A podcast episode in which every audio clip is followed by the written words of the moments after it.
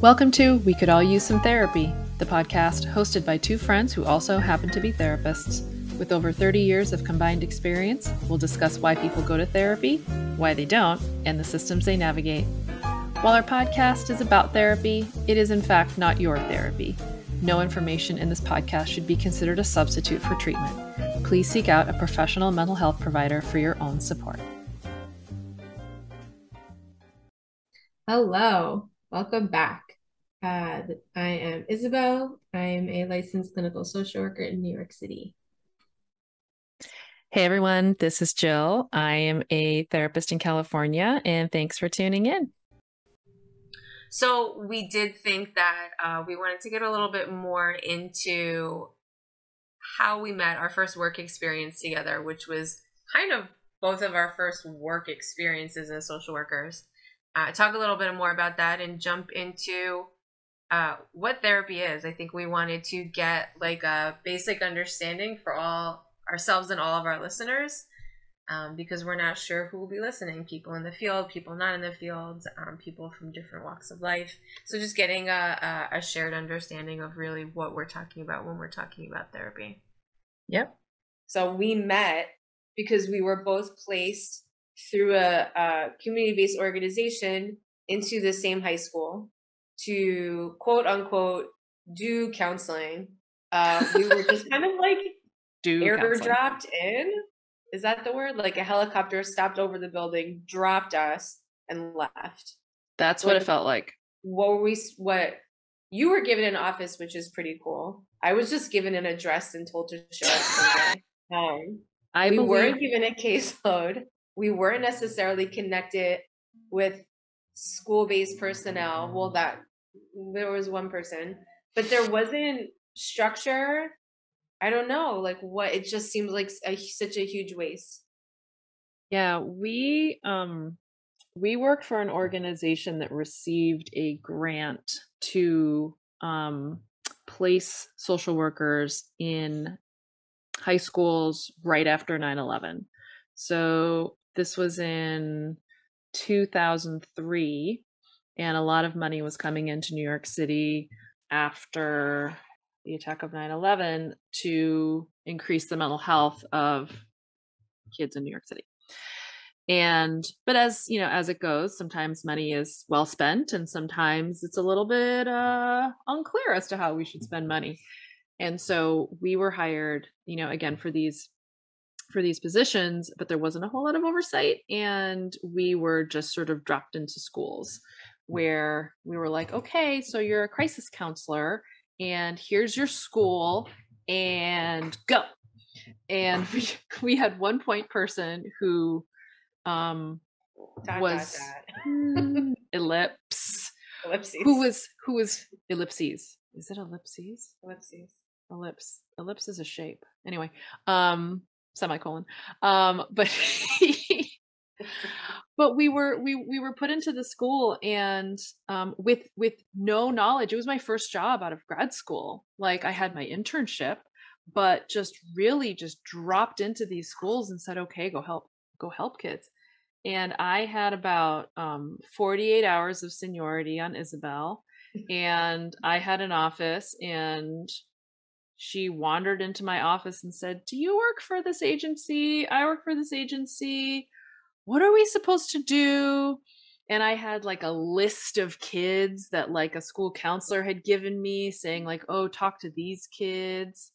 And the school was a little bit intimidating and we weren't sure what to do and every time we would ask someone what to do, they would just kind of refer us to somebody else. So anyway, Isabelle and I just kind of wandered around the school for like 7 months and just kind of figured it out and somehow built up a caseload and and somehow, you know, engaged with kids, but it was it was weird. it was yeah, and I don't know job. that I can say that I did great work that year. You have yeah. such a better memory than I do. But Thank that's you. the other thing, right? It's like it's grant grant funded to target a specific need. So I remember, like, were we supposed to go around and seek out students in that the building was like five floors. It was like a thousand kids. It was a lot of kids. Were we supposed to find the kids who were like triggered by 9 11 and treat them? But like could we see kids who had like didn't care about 9-11 like what and that's the, the tricky thing with grant funding is like yeah. The idea was is that there was an overall heightened level of anxiety and stress due to 9/11 that basically that could justify any kind of intervention that we did right? I mean it's kind of, it's not unlike covid right? Like it might not be directly because of covid but there is a general heightened amount of stress that somehow we can connect to covid. So it was i think it was that that it was a very similar concept with the um with the grant money from 9-11 and it, i remember at one point we were told why don't you just go down to the cafeteria when kids are having lunch and go from table to table introducing yourself saying Hi, I'm Jill. I'm a social worker. Would you like some mental health assistance? Hi, I'm Isabelle. Do you want to talk about your feelings? Which yeah. every teenager just would love nothing more than to have attention brought to themselves. Right. Like that I mean, was our intervention. Right. Who wants to go down to lunch and hang out with your friends when you can follow some stranger to an office that she shares with another stranger? Who doesn't want to do that? But I remember being put, oh, I remember being put in front of a class to do some kind of a workshop. I didn't have a workshop to do. It did not go well. It just but it, I mean, it's just to say, it's just to say, like, the well meaningness is there, mm-hmm. right? Like, people want to do something. It's just, I guess people don't know what to do. And this is going to take me down a whole nother path. And luckily I don't have an employer right now, so I can't get fired. But I feel strongly that a lot of the times the people who make the decisions aren't necessarily the ones who know how best to implement this kind of work. And 100%. so people placed a bunch of social workers in a school, and that could have been an incredible experience for the kids and for us and for the school staff. And it wasn't because we were airdropped. Yeah, and I I worked for another organization that did things that were very similar and this the system was much um, more effective because there was training there was um, directions other than just the address there was uh, there was actual um, systems in place and that was different from like this quick like okay we don't actually have a system in place but just go and um, oh. that did not that did not work for us and then um, yeah. And that was why we were only there for one year. But you can't say that we didn't learn things. you cannot say that it wasn't a memorable experience. I mean, I feel that those jobs that were so incredibly dysfunctional and unorganized and weird and all of those things tend to definitely be some of the most memorable. Where you also can make like some of the best friends too because you're like oh my god we went through that together. That was crazy. So absolutely. you can't absolutely. say that it was it was all for nothing isabelle. You just can't. Absolutely not. No it was a huge learning experience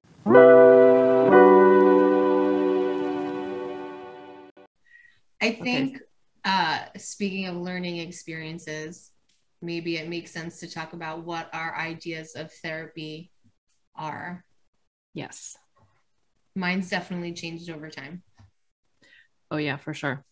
From job to job.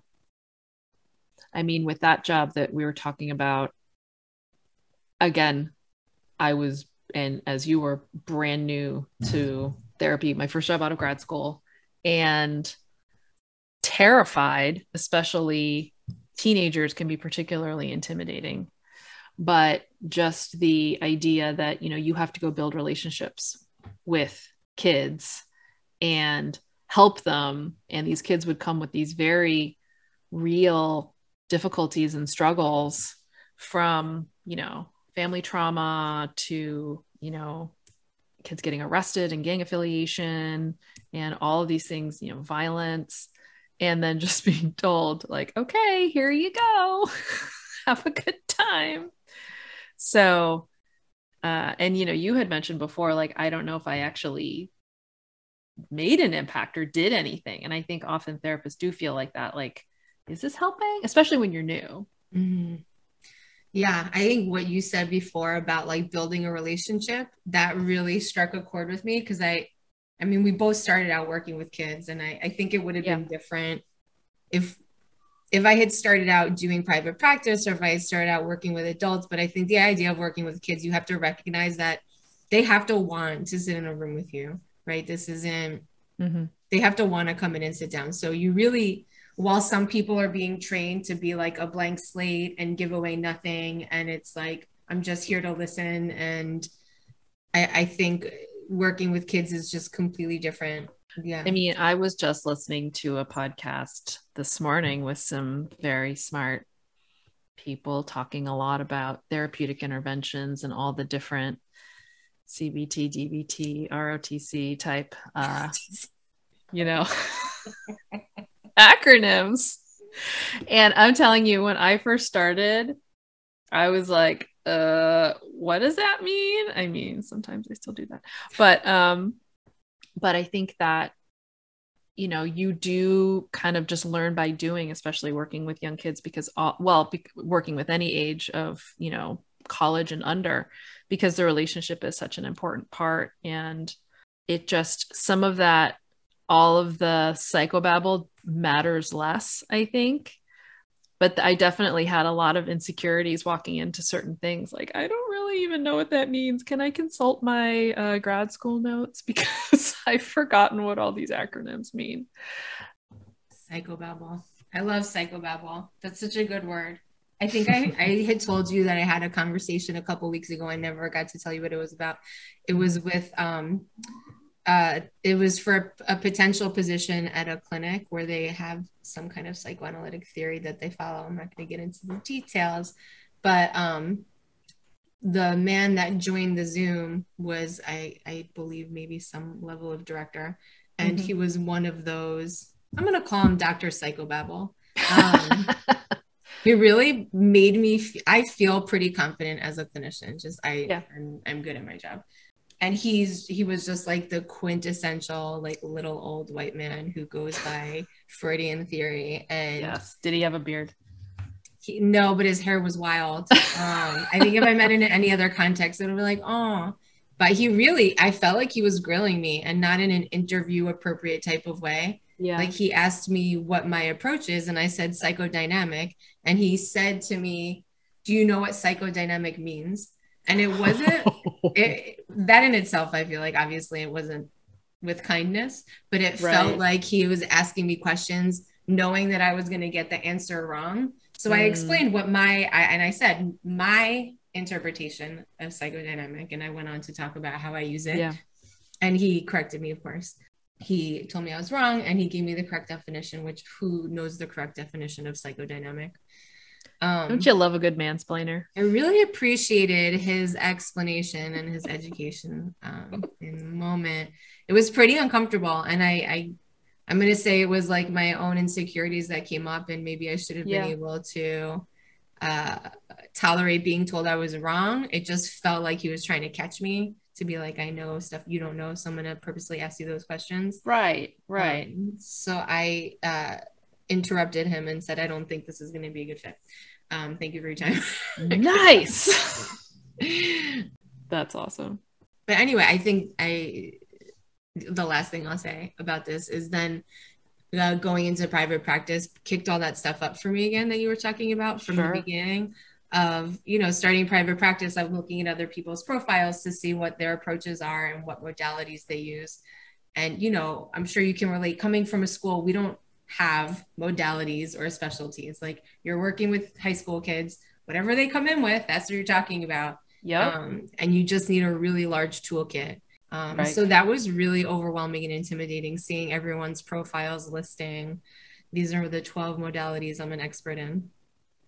But right, when it comes to therapy, there's so much jargon and there's so many terms that a lot of people just don't understand and it can be really intimidating. Mm-hmm. and you know for me at the end of it like you know i know what they mean now and i know i i know what it is and and how to sort of integrate it but at the end of the day it's like we need to build a good relationship and you need to trust me.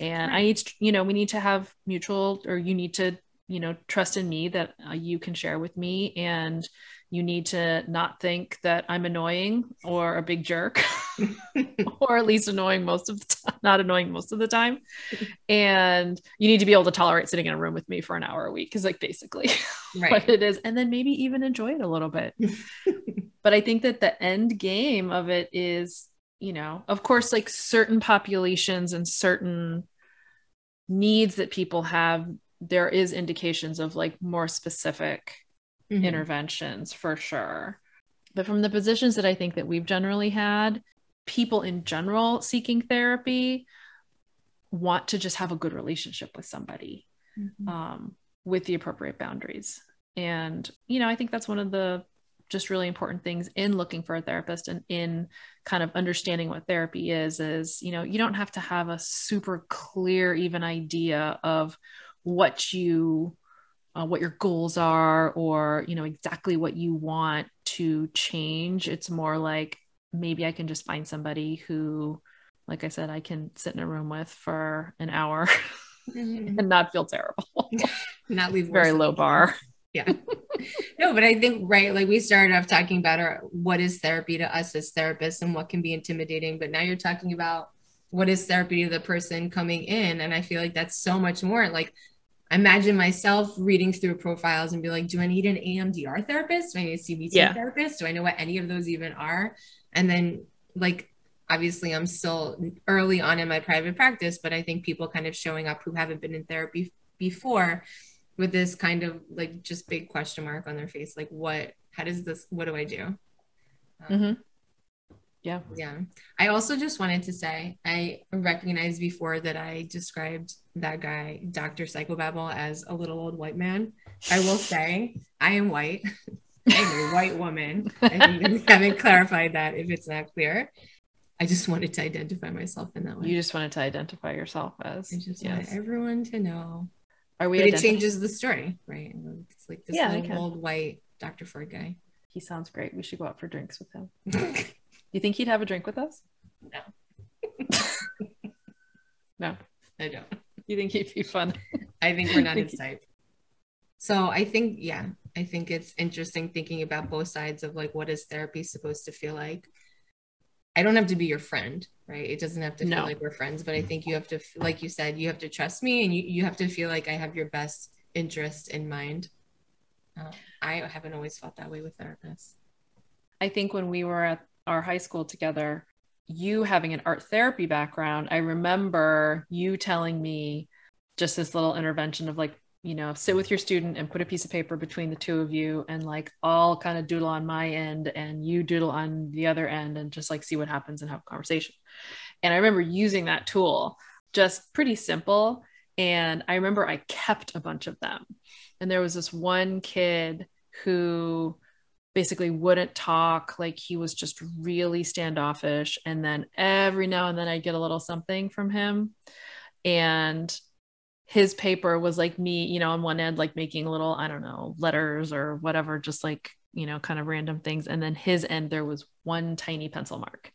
And it was so indicative mm-hmm. of like what he was willing to share and like what he was willing to be vulnerable with which was not nothing, but very little. Mm-hmm. And then I had another student who was very open, and her end was just filled with like hearts and flowers and, you know, little curly cues and all this stuff. And um, so that sort of thing, you know, can be really just can be can be really eye opening. And you know, talked talked her through uh, my very first, not my first panic attack, my first time talking someone through a panic attack. I was like, oh what do I do? uh, you should breathe. You should take deep breaths, which is actually what you should. Right. I remember sitting here watching her like start to hyperventilate. I was like, oh no, there's no one else. There's no one else here. Where's Isabelle? So she's in the classroom giving a workshop on nothing. on nothing. But also, uh, even just you, like I always think about our experience in that way like what you learn in the like quote unquote classroom versus like what you figure out just being thrown in yeah. so like i also like the first panic attack i intervened in with a student mm-hmm. like I was like, okay, um, do you have your headphones? Yeah. All right. Let's, should we put on a song? What's your favorite? Should we try that? It's just Mhm. like figuring stuff out Mhm. versus like, oh, let me think what I learned in that class that day Right. when we read the chapter and start trying those things like a machine. Right. I shouldn't say like a machine. People want to do it that way. There's nothing wrong with it. I do it my way. There's nothing wrong Sure. with that. We all figure it our own way. I mean, you can be in this field for 40 years and be completely surprised by something that comes up. I mean, we've both been doing this a long time. And I mean, of course, you know, COVID presented a whole new set of like unique challenges. But I mean, stuff comes up. I was like, wow, I have not seen that before. that is that is wild. and I do not know what to do. I just had a moment of being curious of uh Yes. because we're talking about our experience as therapists and then we talked a little bit about what it must feel like for other people we've both been other people i know i've had interesting experiences as the one on the receiving end The therapist-y, therapist mm-hmm. the therapister and the therapist one getting therapized Is I have a question. Is that a real word? Therapized? no absolutely Because I've heard people use it so much. But is it actually a real word? you're googling it right now it's not you're gonna I, find I am not. I'm absolutely not is there's no version of the word therapy that has a z in it is it one of those things like the way how people misuse literally? Is it one of those things that like it's wrong, but people use it so much that it becomes right? How do people misuse literally What? What's the wrong way to use it? Give me an example. We are doing this side note. Go.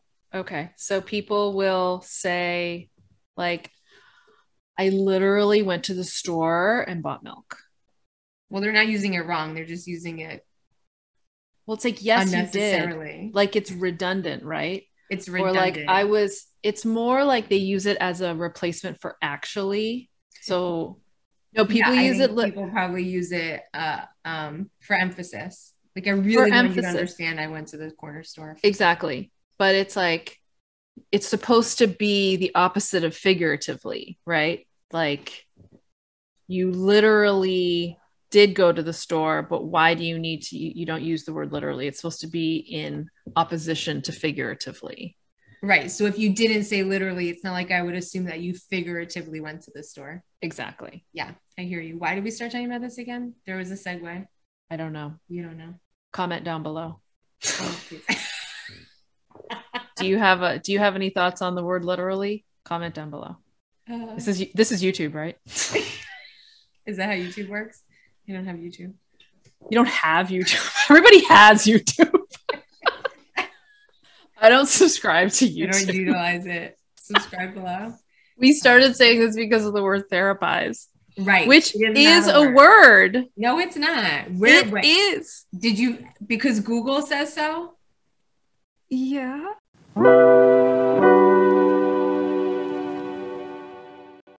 We uh we're talking well, I was curious about our own experiences as the one receiving therapy. The therapist-y. Yeah. I feel that if we're gonna want other people to consider their experiences, we should be vulnerable and share ours. Mm-hmm. Mm-hmm. So tell me about yours. Okay. Um, I had this one therapist I found uh, through insurance, and I had three major things going on in my life at the time, and I one of them was that my dad was dying. So, so uh, I went to see her. We had our first session. I kind of ran through all the three major things going on. Uh, the other one was that I was pretty unhappy at my job, and then there was a third one. Uh, so we talked through it it was like helpful. I liked her. So I came back the next week. And in between my first and second session, I had gotten a job offer from a new place. So Mhm. when I got to the session, I let her know. I hadn't even accepted it. I just got the offer. And uh, I, I told her about it. And she said, Well, that's really great. So it seems like we probably don't need to continue meeting anymore. Hmm. And I think I was caught this, I think this, I imagine this is something people can relate to on some level, but like them as the authority or expert in the room, when they say something, it kind of catches you off guard because you're like, Yeah. they must be right, but it also sounds really, really wild what you Yeah. just said. So I remember just being really caught off guard and kind of agreeing. and then I left and my brain came back and I sent her I sent her an email. it was a pretty it was a it was a, a significant size email. Um, just kind of detailing how it felt for me to have her say that and why I felt it was not the right approach. And her response was that uh, it was kind of one of those like, I'm sorry that you feel that way. Not like, oh, I'm sorry. so not a real apology. And then she generously offered to uh, have me return for another session to process those feelings. Ma'am, I think was it a free point. session? I'm sure it wasn't, but I never went. Yeah, especially I mean going through with your dad too. I mean that was, you know, obviously a major piece of it. And she's like, "Oh, you got a job. Cool. You're all good. Who needs all therapy? All set. Glad I helped. Check. She fixed you. Okay, that's that's what therapists back. are supposed to do, right? Yeah. Fix you. I was definitely fixed after that second session. it was therapeutic sending that email. Yeah. Well, I do think it's important to advocate for yourself because it mm-hmm. is so easy to be intimidated. You know, again, like what we were kind of saying before, that you feel like maybe you know less than you think you do, or you feel like other people must know better than right. you. And especially being in that position of vulnerability when it comes to therapy, you know, you're sharing all of these very personal things with somebody, and then they tell you, oh, okay, I think this is what you need if you're getting the feeling that that's not what you need or if you're questioning that it doesn't it doesn't mean that there isn't room to discuss that but it should be a discussion i mean mm-hmm. you know it should be a conversation like hey i'm not really sure what you meant by that or mm-hmm. You know i don't really feel like that's what i need but explain to me why you think that that is because it can be a learning experience but it definitely can be pretty moving when you're in that position of vulnerability. You're telling this part you know you you knew this person for what two sessions and you talked about you know your dad being sick and having not liking your job and all that stuff and then being told like oh okay you're good now. I mean that's we're all done here. That's no good. Yeah I but it's good that really... you said something a therapist that i had when i lived in new york i i saw her for a variety of reasons. It wasn't anything super severe but it was you know you know processing just being a social worker first of all. Mm-hmm. um and then you know having things with friends and family and relationships and things like that. She was just really really helpful in going through all that stuff. And i remember um i had a really good day at work. I was trying to work through something previously, you know, that she helped me through. I had a really great day. I told her about it. And then I said, um, so I don't need to come next week. and she's like, mm, why is that? And I was like, well, you know, problem solved. I can skip next week. You know, I'll, I'll keep that money, right? Like, I can just skip next week, right? And she's like, well, tell me about why you want to do that. And I really couldn't come up with a reason other than like, I anticipated that I was going to feel okay. And so I didn't need to come. Um, or I think I went like once every two weeks or something. And so it is just funny how some people do view therapy as like a time by time, like, okay, I'm feeling, when I'm feeling bad, I'm going to go um, which is fine. You know, it's okay to approach that way, but that's not kind of the way that we were approaching it. I had a very long relationship with her. And so she called me out on my stuff, which is good, which is something that a good therapist should do. Yeah. In a nice way, but not firing you because you got a job. Right. job offer. Yeah, I think I do. I think that that's such an important aspect of the work. And I think that goes back to really needing to build that relationship in the beginning. Cause I, if I, as the therapist, can't challenge you a little bit, then, well, I guess then it's a different kind of therapy. It's not to say that that's not therapeutic, but I think ultimately it would be great to get to a point where the relationship and the person getting therapy can tolerate being pushed and challenged a little bit. Um, yeah. Obviously, different when you're working with someone with trauma and some other things, but yeah. Yeah. Like to be pushed. Yeah. I don't like being pushed, but I know it's good for me, so I tolerate it. but I don't like it. I'm like, no, you're supposed to validate me and tell me I'm doing so great mm. all the time. Always. Well, I think there's actually there's times when I'm like, no, this isn't where I'm asking for your opinion. This is where I'm asking for like 100% validation. Right. Um, right. But no holds always, bar. validation. There's there's there's always a time for a little bit of well, can we think about it this way? Can I offer a different perspective? It can be really hard for them to kind of recognize what they want. And so when you try to provide that framework, um, there can be some like, no, no, no, no, I am just here to be told that I am great, which I like that too. Who doesn't like to be told that they're great and that they're trying and to have have you know be encouraged? Um, but that's not that's not what it's about sometimes. Right. Well, I think it's the developing that sense of when it's when it's time for what. Speaking of developing a sense of when it's time for what, I'm feeling a sense that it might be time to wrap up this episode. This amazing conversation. How do you feel? I feel great about it. Thank you for listening to this episode of We Could All Use Some Therapy. We hope that you found some of the content relevant, and uh, we'd love to hear from you. So, if you have any thoughts or ideas you want to share with us, feel free to email us at we could all use some therapy at gmail.com, the longest email address in existence. We would love to hear from you and uh, use your questions and thoughts for future episodes. Hope to see you again soon. Bye.